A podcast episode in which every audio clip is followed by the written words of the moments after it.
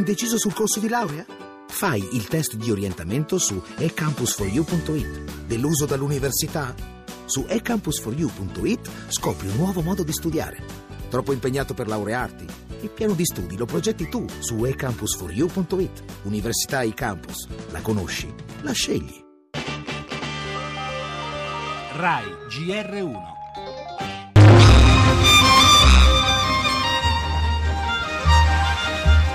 Francesco Rosi prese il Leone d'Oro che gli era stato assegnato per quell'opera coraggiosa che è Le mani sulla città e ringraziò tutti, amici e nemici. Lo so che la città sta là e da quella parte sta andando perché il piano regolatore così ha stabilito. E noi da là la dobbiamo far arrivare qua.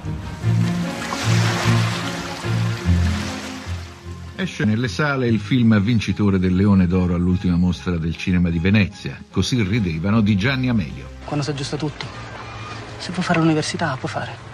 Ma no, per trovare lavoro. Che lavoro ce n'è quanto ne vuoi? Da tutti i manuali servono.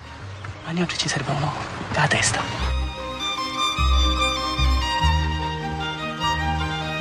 Il Leone d'Oro per il miglior film va a Sacro Grado. Siamo una vita dentro l'acqua e non ci interpellano mai, non importa mai nessuno. Ma andiamo avanti, che ce lo dico.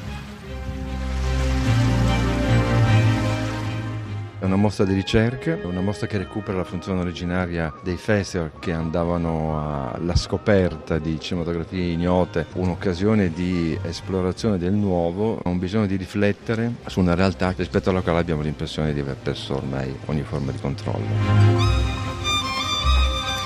Si accendono questa sera le luci su Venezia, grande schermo sul quale in oltre ottanta anni si sono snodati i film che hanno fatto la storia del cinema italiano e internazionale, grande specchio che ha saputo rappresentare e raccontare il mondo che cambiava, grande caleidoscopio perché a Venezia si intrecciano tradizione e ricerca, sperimentazione e storia, arte e mondanità.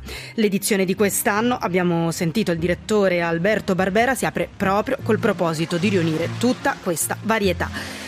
Si apre con un colossal Everest, ampio spazio per il cinema italiano con quattro film in concorso, Bellocchio, Gaudino, Guadagnino e il giovane Messina. Ci sono i maestri di sempre come Sokurov, ma c'è anche e soprattutto il desiderio di scoprire quelli di domani, offrendo l'opportunità della vita a sedici esordienti, un record. E poi l'attualità, il racconto del mondo, la droga nel film Testamento di Claudio Caligari, l'amore, il sesso, l'identità di genere in Danish Girl che ha già fatto discutere, le ferite del Medio Oriente nel film di Ghitai dedicato all'assassinio di Rabin, il senso stesso del cinema, lo sguardo dell'arte sulla nostra quotidianità.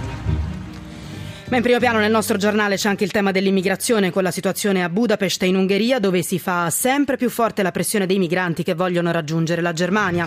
Nuovi sbarchi in Italia, più di centomila gli arrivi negli ultimi otto mesi su un totale di trecentocinquantamila persone che hanno attraversato il Mediterraneo. Cresce il prodotto interno lordo, diminuisce l'occupazione, soddisfatto il premier Renzi, ci sono segnali incoraggianti, dice l'aborto può essere perdonato da tutti i sacerdoti. Il Papa, così a pochi mesi dall'inizio del Giubileo della Misericordia, Bergoglio invita i governi a varare una grande amnistia. E poi la riforma della scuola, arrivate a mezzanotte le mail del Ministero dell'Istruzione con l'assegnazione delle sedi di insegnamento degli ex precari, e la cultura anche con le opere di Giotto mai viste in mostra a Milano, e poi ovviamente il cinema di Venezia e lo sport con il ritiro della nazionale di calcio.